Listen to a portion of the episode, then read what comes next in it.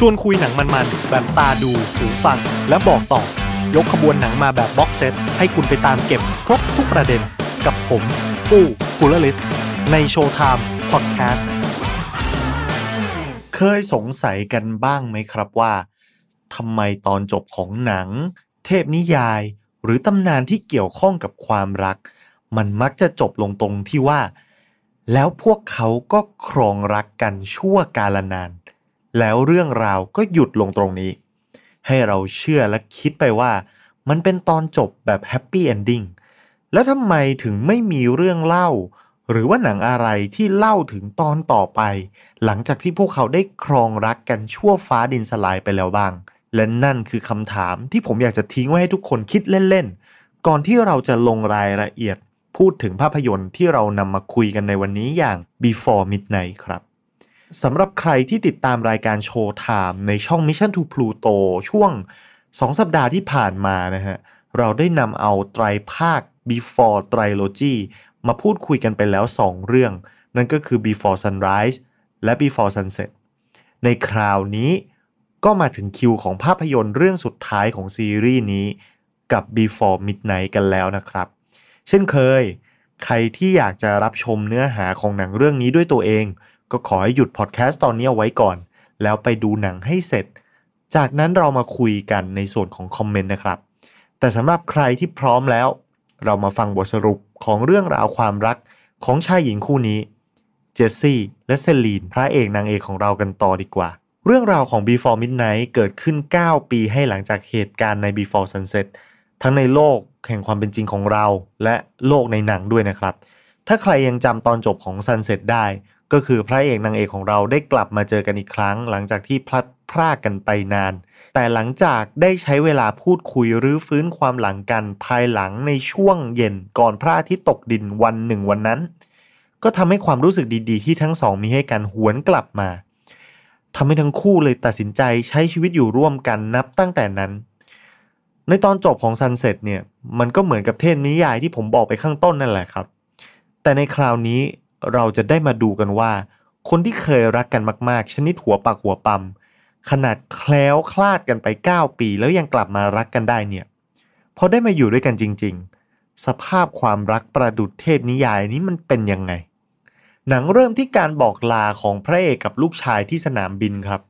เขาจำใจต้องส่งลูกชายเขากลับไปอเมริกาเพื่อไปหาแม่ ซึ่งก็คือภรรยาเก่าของพระเอกที่เลิกรากันไป ในตอนนี้ลูกชายพระเอกโตเป็นหนุ่มน้อยเลยนะครับ ในภาคแรกเด็กคนนี้อายุประมาณ 4 ขวบ ตอนนี้เขาอายุ 13 แล้ว คือลูกชายพระเอกเนี่ยเดินทางมาอยู่กับพ่อช่วงปิดเทอมฤดูร้อน แล้วก็ได้ใช้เวลาร่วมกัน ในระหว่างที่พระเอกเดินทางมาพักร้อนที่ประเทศกรีซแต่ว่าลูกชายของเขาก็ต้องกลับอเมริกาไปซะก่อน ซึ่งการเดินทางมาพักร้อนในครั้งนี้เนี่ยพระเอกมากับนางเอก และลูกสาวฝาแฝดของเขาอีกสองคนครับ เรื่องราวก็คือหลังจากพระเอกนางเอกตัดสินใจอยู่ร่วมกันในภาคก่อนเนี่ย พระเอกก็ต้องไปหย่ากับเมีย ซึ่งทุกอย่างก็ไม่ได้จบลงด้วยดีนะ เพราะเหตุการณ์นี้มันก็เหมือนกับการที่พระเอกนอกใจภรรยาแล้วก็ไปได้เมียใหม่ที่ยุโรป ทิ้งให้ครอบครัวตัวเองที่อเมริกาเนี่ยล่มสลาย พ่อแม่ต้องเลิกกัน ลูกก็ต้องห่างไกลพ่อ แม่ก็เริ่มกลายเป็นคนโมโหร้ายแล้วก็ติดเหล้าด้วยนะ ซึ่งมันทำให้พระเอกเราไม่ค่อยอยากจะให้ลูกกลับไปอยู่กับเมียเก่าของเขาสักเท่าไหร่ แต่ก็ทำอะไรไม่ได้ครับ ซึ่งความเป็นห่วงลูกชายนี้จะเป็นปมประเด็นที่สร้างความอึดอัดให้พระเอกของเราตลอดทั้งเรื่อง ด้านความสัมพันธ์ระหว่างพระเอกกับนางเอกนั้นเนี่ยพวกเขาก็อยู่กินกันที่ยุโรปนับตั้งแต่ตอนจบของหนังภาคก่อนนะ แล้วก็มีลูกสาวฝาแฝดกันตั้งแต่ครั้งแรกที่สองคนนี้มีอะไรกันเลยทำให้เด็กสาวสองคนนี้ก็อายุราวเก้าขวบพอดีนะครับ แน่นอนว่าเวลาเราอยู่กับใครสักคนมาด้วยเวลานานขนาดนี้เนี่ย ตัวตนที่แท้จริงของเขาก็ย่อมจะเปิดเผยออกมา นิสัยอะไรที่เราไม่สามารถรู้เห็นได้จากการพูดคุยเจรจากันในช่วงสั้น ๆ เราก็จะได้มารู้กันในคราวนี้ ซึ่งก็เป็นธีมที่น่าสนใจของหนังภาคนี้เช่นกัน การเดินทางมาที่กรีซเนี่ยพระเอกได้รับคำเชิญให้มาพักอยู่ในบ้านพักของนักเขียนรุ่นใหญ่ที่ค่อนข้างจะชาราแล้วนะครับ งานก็จัดเหมือนกับปาร์ตี้ไกลๆก็คือมีเจ้าภาพแล้วก็มีแขกซึ่งเป็นเพื่อนของพระเอกด้วยอีก 2 คู่ รวมๆแล้วงานนี้ก็มีผู้ใหญ่อยู่ประมาณ 7-8 คนนะไม่รวมกับลูกหลานของพวกเขาที่มาได้มาเจอได้มาเล่นกันด้วยนะ ผมคิดว่าหลายคนน่าจะพอนึกภาพออกแหละมันเหมือนกับ เวลาพ่อแม่ ของเรากับเพื่อนๆของเขาเนี่ยนัดไปเที่ยวกันทั้งครอบครัวแบบยกขยงกันไปหมดเลย บ้านเราก็จะมีพ่อแม่เรา มีเรามีพี่น้องเรา ส่วนบ้านเพื่อนพ่อก็จะมีเพื่อนพ่อเพื่อนแม่ แล้วก็มีลูกๆของเขาอะไรแบบเนี้ยพอถึงเวลาจริงไปเจอกันผู้ใหญ่ก็จะนั่งโต๊ะหนึ่งคุยสังสรรค์เฮฮากันไป ส่วนเด็กก็แยกไปอยู่อีกโต๊ะหนึ่งนะครับ เราก็จะไปอยู่ร่วมกับกลุ่มลูกพ่อเพื่อนพ่อเพื่อนแม่เราแทน ก็กินเล่นกันตามภาษาอะไรไปทำนองนั้น ก็คือบรรยากาศปาร์ตี้การมาพักร้อนของพระเอกนางเอกในครั้งนี้มันก็เป็นแบบนี้นั่นแหละ พระเอกนางเอกและเพื่อนๆเนี่ยนั่งกินข้าวมื้อใหญ่กัน แล้วก็พูดคุยกันสัพเพเหระบนโต๊ะอาหารนะซึ่งบทสนทนาฉากนี้ก็มีหลายจุดหลายเรื่องที่สวยงามน่าจดจำมากๆ ถึงแม้ว่ามันจะเป็นแค่ตัวเปิดเรื่องก็เถอะ ถามว่ามันเปิดเรื่องยังไงก็คือพล็อตของหนังภาคเนี้ย มันอยู่ที่ว่าหลังจากที่เขาคุยกันจบแล้วบนโต๊ะอาหารเนี่ย เพื่อนของพระเอกได้วางแผนการเอาไว้ว่า พวกเขาเปิดห้องโรงแรมสวยๆไว้แห่งหนึ่งไม่ไกลจากบ้านพักนี้เท่าไหร่ แล้วพวกเขาก็อยากให้พระเอกนางเอกของเราเนี่ย ไปพัก ไปใช้เวลา ไปใช้เวลาส่วนตัวพักผ่อนแบบโรแมนติกอยู่ด้วยกันสักคืนหนึ่งโดยเพื่อนพระเอกสัญญาว่า จะดูแลลูกๆให้ เรื่องราวของหนังภาคนี้มีแค่นี้เลยครับ มันคือการเดินเท้าของพระเอกนางเอกจากที่พัก A ไปที่พัก B เพื่อใช้เวลาด้วยกันหนึ่งคืน แน่นอนครับใครที่ติดตามซีรีส์นี้มานะจุดเด่นที่สุดของหนังเรื่องนี้ทุกภาคก็คือฉากการคุยตอบโต้กันไปมานี่แหละครับ และภาคนี้ก็ ไม่ได้ฉีกขนบเดิมเท่าไหร่ หนังยังคงดำเนินเนื้อเรื่องด้วยการเดินไปคุยไปก็อย่างที่ผมบอกแล้วว่าเดินจากที่พักหนึ่งไปที่พักหนึ่ง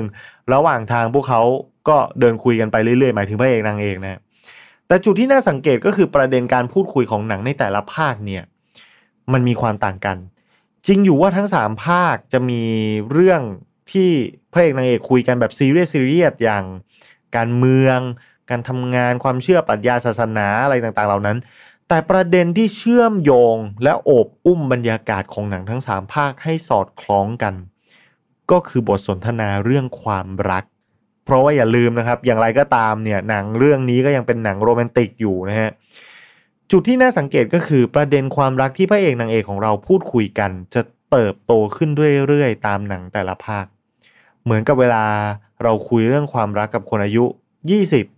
30 แล้วก็ 40 มันจะสะท้อนมุมมองเกี่ยวกับความรักที่อาจจะไม่เหมือนกันเลยในแต่ละช่วงวัยครับ หนังภาคแรกมันคือความรักแบบวัยรุ่น ที่ตามหารักแท้ ตามหาความหมายของชีวิต มันค่อนข้างจะใสๆมองโลกในแง่ดี แล้วก็มีอารมณ์ที่ค่อนข้างจะพุ่งพล่านมากอย่างประเด็นเรื่องเซ็กซ์ก็ค่อนข้างจะขวยเขินนะสำหรับ ทั้งสองคนนะคือภาคแรกไม่ใช่ว่าทั้งคู่เป็น virgin หรืออะไรอย่างนั้นนะทั้งคู่มีประสบการณ์ด้านนี้มาพอสมควรแล้ว แต่พอถึงเวลาที่จะมีอะไรกันมันก็ค่อนข้างจะเขินเขินมาก ในขณะที่หนังภาค2เนี่ยสองคนนี้โตขึ้น มุมมองความรักเปลี่ยนไป เรื่องเซ็กก็เอามาหยอกล้อเล่นกันได้ ไม่ได้เขินมาก เพราะมันก็เป็นไปตามวัยและในภาคนี้เราก็เห็นบทสนทนาแบบที่คู่รักซึ่งใช้ชีวิตอยู่ด้วยกันมานานแล้วเริ่มจะคุยกันแบบนี้ เช่นว่า ถ้าวันนี้คุณเจอฉันบนรถไฟตอนฉันอายุ 40 เนี่ย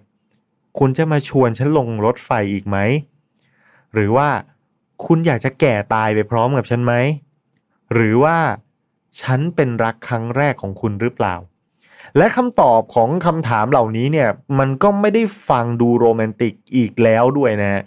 คืออย่าลืมว่าสองคนนี้เนี่ยอยู่ด้วยกันมา9ปีแล้วนะครับ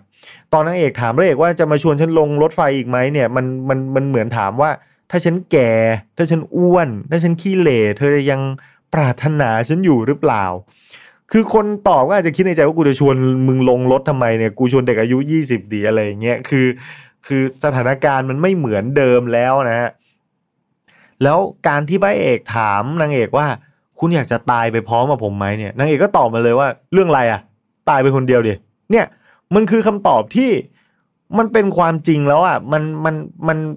มันเป็นความรักที่หมดโปรไปนานแล้ว อะ คือไม่มีการมาฟอร์มหรือว่า คือถ้าถ้ามีคนมาถามเราว่าเออเธอจะยังรักฉันอยู่ไหมหรือฉันสวยไหมวันเนี้ยทั้งทั้งที่แฟนเราอายุห้าสิบหกสิบแล้วคือแบบ เออคือถ้าบอกว่าสวย ยังไงล่ะสวยสำหรับคนในรุ่นเดียวกัน หรือว่าเธอจะสวยเมื่อเทียบกับเด็กสาวๆอย่างนี้เหรออะไรแบบเนี้ย พอจะนึกภาพออกไหมฮะมันเป็นคำถามที่ อืตอบต้องถ้าจะตอบเอาความจริงก็มันก็สุ่มเสี่ยงอาการจะมีเรื่องได้ หรือเขาอาจจะแค่อยากฟังคำหวานหรืออยากจะได้กำลังใจอะไรนิดหน่อยเท่านั้นเองนะอันนี้ก็เป็นเรื่องธรรมดาที่คู่รักต้องเจอกันอยู่แล้วทุกคู่ อีกประเด็นหนึ่งที่ผมมองว่ามันน่าสนใจมากก็คือประเด็นเรื่องมุมมองของคนนอกครับ เวลาที่เขาเห็นพระเอกนางเอกของเรา ถ้าจำกันได้พระเอกของเราเนี่ยเป็นเซเลบนะครับ คือเป็นนักเขียนชื่อดังที่ใครๆก็รู้จัก และเรื่องราวความรักของเขาก็ถูกบันทึกลงไปเป็นหนังสือให้ถูกอ่านกันไปทั่ว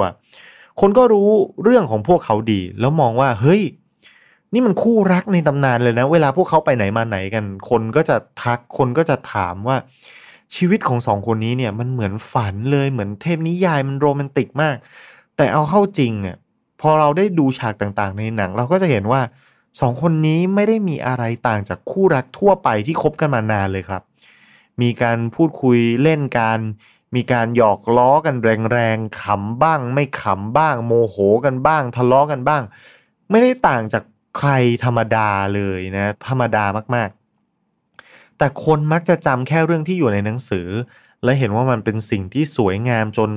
บทบังภาพความจริงที่มีอยู่เบื้องหลังพวกเขา ทั้งสองคนเดินคุยกันมาเรื่อยครับ จนถึงที่หมายนั่นแหละ เป็นโรงแรมที่เพื่อนพระเอกจองไว้ให้ เป็นโรงแรมที่เพื่อนพระเอกจองไว้ให้ และที่นี่จะเป็นจุดพีคและไฮไลท์ที่สุดของเรื่อง ทั้งสองคนมาถึงแล้วก็เฮ้ย มาถึงแล้วอะลูกก็ไม่อยู่ เรามีเวลาจูจีกันแล้วนะเธอค่ำคืนที่เป็นใจบรรยากาศที่งดงาม ผัวเมียก็สะกิดกันเฮ้ยเธอซะหน่อยปะล่ะซึ่งมันก็ปกติมากนะ แต่ในขณะที่กำลังจะเข้าได้เข้าเข็มเนี่ย ลูกชายพระเอกคนที่พระเอกส่งกลับอเมริกาตอนต้นเรื่องส่งขึ้นสนามบินไปเนี่ยนะ ก็โทรมา แต่ไม่ได้โทรหาพ่อตัวเองนะ โทรหาแม่เลี้ยง โทรหานางเอกนะ ซึ่งตลอดทั้งเรื่องเนี่ยลูกชายพระเอกทำแบบเนี้ยสองสามครั้งครับ คือโทรมาหาแม่เลี้ยงแต่ไม่คุยกับพ่อตัวเองอะพระเอกก็เซ็งแบบเฮ้ยทำไมลูกกูไปสนิทกับเมียกูว่าทำไมลูกไม่คุยกับเราอะ่ะ แล้วพระเอกก็มีปัญหาเรื่องลูกมากๆ คือเป็นปมในจิตใจ ว่าเขาเครียดที่เมียเก่าเขาเนี่ยดูแลลูกไม่ดี แล้วตัวเองก็อยู่ไกลคนละทวีปจนดูแลลูกไม่ได้นะ ตอนนี้ลูกยังเด็กสักพักเดี๋ยวมันโตขึ้นมามันก็ไม่เอาเราแล้วนะ แล้วถ้าเราไม่อยู่กับลูกช่วงเนี้ยจะไปอยู่ช่วงไหนพเอกก็คิดจะย้ายกลับไปอเมริกาก็ถามนางเอกว่าเออเธอย้ายไปได้ไหมหรือว่ามีความเป็นไปได้ไหมแต่นางเอกก็ติดงานนะไปด้วยไม่ได้ และสองคนนี้ก็ทะเลาะกันหนักหน่วงมาก เริ่มต้นด้วยชนวนเรื่องลูกชายของพระเอกและเรื่องการที่พระเอกต้องการให้นางเอกเหมือนกับ ย้ายประเทศไปด้วย คือถามว่าต้องการไหมต้องการใช่ แต่พระเอกก็ไม่ได้บังคับนะครับ แค่ถามความเป็นไปได้ นางเอกก็เริ่มโวยวายว่าพระเอกเนี่ยเห็นแก่ตัว เอาแต่ลูกชายไม่สนใจเธอเลยว่าเธอจะต้องทิ้งอะไรตามพระเอกไป แล้วลูกสาวสองคนของเราจะเป็นยังไง ตัวเธอก็ไม่ค่อยจะช่วยเลี้ยงลูก ซึ่งมันเหมือนการทะเลาะจริงมากเลยนะ เวลาคุณทะเลาะกับแฟนเนี่ยประเด็นจากหนึ่งเป็นสองสองเป็นสี่ได้อย่างรวดเร็วอะ่ะ คือ เรื่องมันจะงอกใหม่ไวมาก ชนิดว่า เรื่องที่คุณเถียงกันเมื่อชั่วโมงเนี้ยพออีกหนึ่งชั่วโมงผ่านไป เรื่องที่เถียงกันไปมันคนละเรื่องแล้ว แต่คุณยังไม่หยุดทะเลาะกกันเลยอะและในความจริงก็คือนางเอกเราเนี่ยค่อนข้างจะเป็นคนแบบวิตกจริตครับ คือจริง ๆนิสัยแบบนี้ของนางเอกเนี่ยคือเป็นคนเครียดเป็นคนคิดมาก พูดอะไรนิดเดียวก็กลายเป็นจุดชนวนให้ทะเลาะกันได้แล้วเนี่ย มันมีมาให้เห็นแบบแวบๆตั้งแต่ภาคแรกภาคสองแล้วนะครับ แต่ด้วยความที่มันไม่ได้ใช้เวลากันนาน คือเราไม่ได้อยู่กับตัวละครนี้นาน เราก็เลยเห็นมันแค่นิดเดียว แต่มาภาคเนี้ยมันคือพระเอกที่ได้รับอารมณ์ฉุนเฉียวของนางเอกไปเต็มๆ และรับมานานแล้วด้วย แต่เขาก็รู้แล้วก็ยอมรับเพราะว่ามนุษย์เรามันไม่ได้สมบูรณ์พร้อมไง แล้วเขาก็รักนางเอกอยู่นะ และเมื่อพูดถึงความไม่สมบูรณ์พร้อม พอทะเลาะกันหนักเข้านางเอกเราก็งัดไม้ตายออกมาเลย คือถามพระเอกว่า เธอเคยนอกใจฉันไปนอนกับผู้หญิงคนอื่นใช่ไหมพระเอกพระเอกเราก็บ่ายเบี่ยงที่จะตอบในตอนแรกนะครับ แต่สุดท้ายไออาการบ่ายเบี่ยงเนี่ย มันทำให้นางเอกรู้อยู่ดีครับพอนางเอกรู้ก็โกรธมาก แต่พระเอกก็สวนกลับไปว่า ผมก็รู้ว่าคุณเคยนอกใจผมไปนอนกับคนอื่นเหมือนกัน แต่ผมก็ไม่ได้ว่าอะไร เพราะผมรู้ว่าคุณรักผม และการที่ผมไปนอนกับคนอื่น มันก็ไม่ใช่เรื่องใหญ่อะไร เพราะผมก็ยังรักคุณอยู่ ซึ่งนางเอกพอได้ฟังปุ๊บก็โกรธจัดนะครับ แล้วก็เดินหนีออกจากห้องไปเลย ซึ่งอันนี้หนังไม่ได้เฉลยว่าตกลงนางเอกเนี่ยนอกใจพระเอกจริงไหมนะแต่ไอไอที่พระเอกนอกใจนางเอกเนี่ยน่าจะชัวร์นะครับแต่หนังไม่ได้เฉลยว่านางเอกทำจริงหรือเปล่าแต่ ผมเดาว่านางเอกทำจริงนะเพราะ ถ้าไม่ได้ทำคนนิสัยอย่างนางเอกเนี่ย คงเถียงใจขาดไปแล้วนะ แต่นางเอกใช้วิธีแบบ โมโหแล้วก็เดินหนีไปแทนแล้วไม่เถียงนะ เพราะฉะนั้นก็เลยเดาว่าน่าจะจริงนั่นแหละ สุดท้ายครับ ตอนจบของหนังก็คือนางเอกงอนพระเอก แล้วก็หนีไปนั่งอยู่ริมหาดคนเดียว พระเอกก็ตามไปง้อขอคืนดี นางเอกก็เล่นแข่งครับไม่คืนดีด้วย จะขอเลิกนะคือหัวได้ตีนขาดก็จะไม่ดีกับพระเอก พระเอกก็บอกว่าเฮ้ย ผมรักคุณนะ ผมยอมคุณมาทุกอย่าง แล้วนี่ก็มางอแล้วด้วย แต่ถ้าคุณจะไม่ยอมคืนดีเนี่ย ผมก็ไม่รู้จะทำยังไงแล้วนะ เลิกก็ต้องเลิกนะ คือไดอะล็อกอะมันดีกว่านี้แหละนะ คือมันวิธีการพูดของเขาวิธีการอ่อง้อของเขามันดีกว่านี้แล้วรายละเอียดมันเยอะกว่านี้แต่อันนี้ก็คือผมสรุปมานะว่าพระเอกก็พูดทำนองนี้ว่า เฮ้ยนี่มางอแล้วนะ คือจะให้ง้อมากกว่านี้ก็ไม่รู้จะทำยังไงแล้วนะ ถ้าคุณไม่ยอมคืนดีกับผม เราก็คงจะต้องเลิกกันจริง ๆ นะ ซึ่งพอพระเอกยื่นคำขาดให้แบบเนี้ยสุดท้ายนางเอกเราก็เหมือนคิดได้ครับ แล้วก็ยอมคืนดีด้วย และหนังก็จบลงแบบนี้เลย คือถามว่า เอ๊ะทำไมมันเหมือนกับมีการหลุดธีมนิดนึงหรือเปล่า เพราะว่าหนังสองภาคแรก before sunrise before sunset มันมีความเขาเรียกว่ากดดันในด้านเวลาอยู่นะครับว่าเฮ้ยสองภาคแรกมันจะต้องเป็นการที่พระเอกเราจะต้องรีบไปขึ้นเครื่องบิน ทั้งคู่ต้องแยกออกจากกันในเวลาที่จำกัด แต่ภาคนี้ไม่ใช่ ภาคนี้มันคือไม่มีความเร่งด้านเวลาไม่มีใครต้องรีบไปไหน แต่ตัวที่เป็นระเบิดเวลาของหนังภาคนี้คือ พวกเขาจะรักษาความสัมพันธ์เอาไว้ได้หรือไม่ คือจะเลิกกันไหมก่อนเที่ยงคืนอะไรทำนองนั้น ถามว่าพอหนังจบลง เราได้เรียนรู้อะไรจากเหตุการณ์นี้ หลายคนอาจจะรู้สึกว่าเฮ้ยนี่มันไม่ใช่ภาพของความรักอันสมบูรณ์แบบแบบที่เราคาดหวังเอาไว้แล้วนี่นะ โดยเฉพาะอย่างยิ่งถ้าคุณดูหนังสองภาคแรกมาโอ้โหมันมันจบแบบหวานมากนะฮะจบแบบเทพนิยายมากๆ ทำไมพอมาเป็นภาคเนี้ยรักกันจริงอะ คนเราอะ มันต้องไม่ทะเลาะกันดิมันต้องไม่นอกใจกันดิถ้านอกใจฉันก็จะเลิกดิจะอยู่ทำไมอะไรทำนองนี้นะจนมันอาจจะทำให้คนคิดไปว่า เฮ้ย ขนาดคนสองคนที่รักกันมากขนาดนี้ยังทำเลวร้ายใส่กันได้ ยังทะเลาะกันได้ แบบนี้รักแท้มันคงไม่มีจริงแล้วมั้งซึ่งเนี่ยมันผมมองว่ามันเป็นความยอดเยี่ยมของหนังเรื่องนี้นะ ก็คือการที่มันทำให้เรามองมิติความรักของมนุษย์ได้กลมรอบด้านมากขึ้น และได้ตอบคำถามที่ผมทิ้งไว้ในตอนต้นพอดแคสต์ว่าทำไมเราถึงไม่ได้เห็นเรื่องราวตอนจบของหนังที่เหมือนเทพนิยาย ที่ว่าพวกเขาจะครองรับกันตราบนานเท่านาน เพราะความจริงมันไม่ได้สวยงามไง ความจริงมันไม่ได้เหมือนเทพนิยายหรอก ไอ้คำว่าตราบนานเท่านานเนี่ย มันนานมากนะ แล้วมันก็มีรายละเอียดสิ่งละอันพละน้อยอีกมหาศาลที่อาจจะทำให้ชีวิตคู่ของคุณมันจบลงได้ตลอดเวลา มนุษย์ทุกคนไม่มีใครสมบูรณ์แบบ แล้วทำไมเรายังมองหาไขว่คว้าความรักที่สมบูรณ์แบบเหมือนเทพนิยายกันล่ะ ทุกอย่างมันเปลี่ยนแปลงได้ ทุกอย่างมันไม่จีรังยั่งยืน ชีวิตจริงมันไม่ได้โรแมนติกหวานหยดย้อยเหมือนในหนัง แต่ชีวิตคู่มันคือการผ่านร้อนผ่านหนาว มันคือการถูกทดสอบและเคี่ยวกรำให้ทรหด และพิสูจน์ด้วยจิตใจของคนสองคน ที่จะคอยประคับประคองให้ความสัมพันธ์ของคุณเนี่ยมันรอดไปได้ ตราบใดที่ทั้งคู่ยังมีใจที่จะฝ่าฟันไปด้วยกัน ชีวิตคู่ของเราก็จะยังมีความหวัง เพราะฉะนั้นมันเลยทำให้ผมเชื่อว่า รักแท้น่ะ มันมีจริงครับ มันแค่ไม่เหมือนในนิยายที่ต้องจบแบบงดงามเสมอไปเท่านั้นเอง ดังนั้น ความรักที่คุณกำลังตามหา บางทีคุณอาจจะมีอยู่กับตัวอยู่แล้วก็ได้นะ หวังว่าทุกคนจะมีความสุขแล้วก็สนุกไปกับไตรภาคเรื่องนี้อย่างที่ผมมีผมได้รับนะครับ การได้ทำพอดแคสต์ของหนังสามตอนนี้เนี่ย มันมีความหมายกับผมมากเลยนะ มันเพิ่มความอิ่มเอมใจ แล้วก็มัน